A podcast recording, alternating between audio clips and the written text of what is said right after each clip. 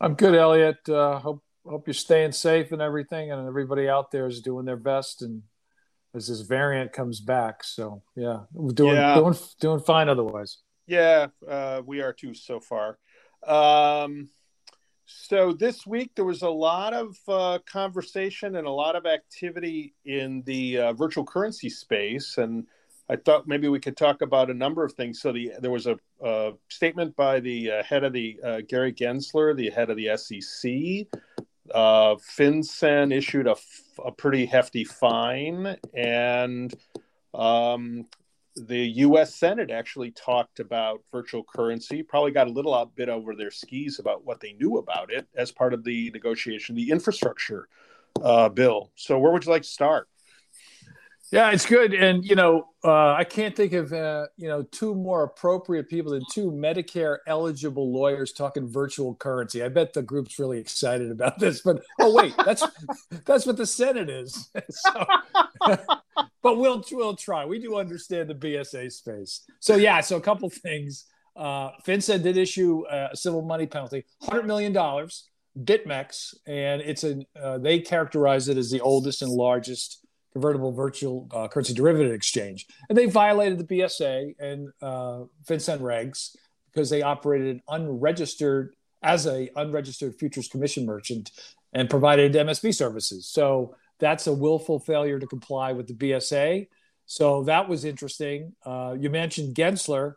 He was the former head of the CFTC, and obviously now he's the head of the SEC, and he's made some strong statements uh, regarding the need to regulate uh, certain aspects of virtual currency as securities. Um, so that's going to be interesting. And then we've already talked about in past sessions uh, that Yellen and Powell at the Fed have expressed concern. So there's a lot of focus here. But as you point out, uh, you identified what went on in the infrastructure bill. So maybe talk a little bit about that. That was an interesting debate.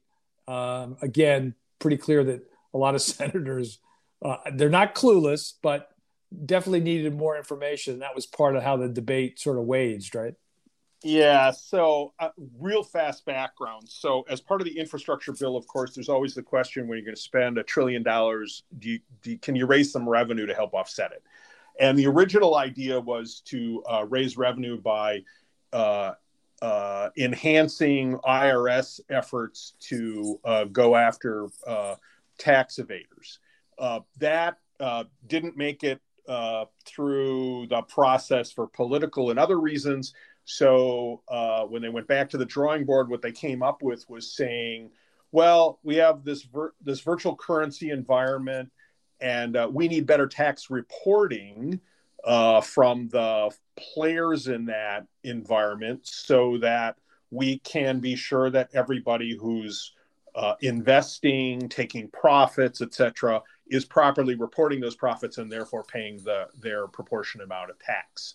So that was what was proposed, and uh, obviously, I'm giving a very high level version of right, it. Right, right. And then um, what seemed to get er, into everybody down the rabbit hole was the whole question of who did that apply to? This new reporting, enhanced reporting obligation, and um, I don't it didn't seem as though anybody had too much heartburn about the idea that the exchanges should do it. And in fact, the larger, more uh, mature and sophisticated ones are already doing it. Um, and I think the if I if I've got it right, I think it was the president of Coinbase come out and said, "Yeah, that's fine. We're already doing right. it." You know, he, he didn't seem to uh, uh, break a sweat about it.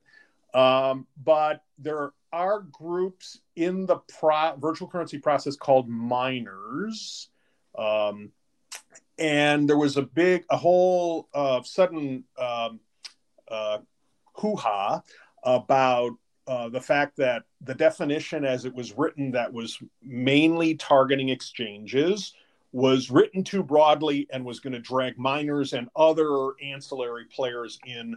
And why is that a big issue? Well, some of these ancillary players really don't have any of the client information. So um, they don't their function um, doesn't really align very well with the idea of tax reporting um, right. and it kind of and then um, you know uh, the echo chamber of the political process sort of uh, took off from there yeah well so one of the groups said that the language was so broad it could arguably apply to internet or telecom service providers. Like you said, it could, uh, it could apply also to to miners and those that aren't in the in the system.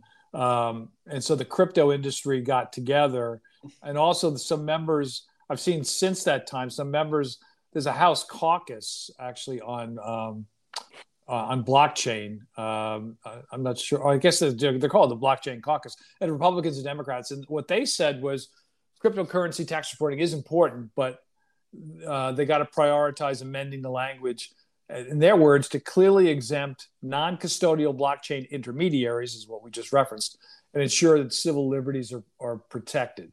So, a couple ways of looking at this. On the one hand, it's being actively considered. So, the crypto world looks at this and says, we're at the big boy table now, the big lady table now, whatever you want to call it. So we're we're part we're part of the debate. So that's the good part. But we also have a lot of education to do. So I think that's interesting. I, will just say I would anticipate that um, uh, the Treasury Department was never planning to make these regs so broadly if this were to occur. So I think there'll be a lot more. Can't happen until 2023 anyway. So there's a lot that can go on between now and then.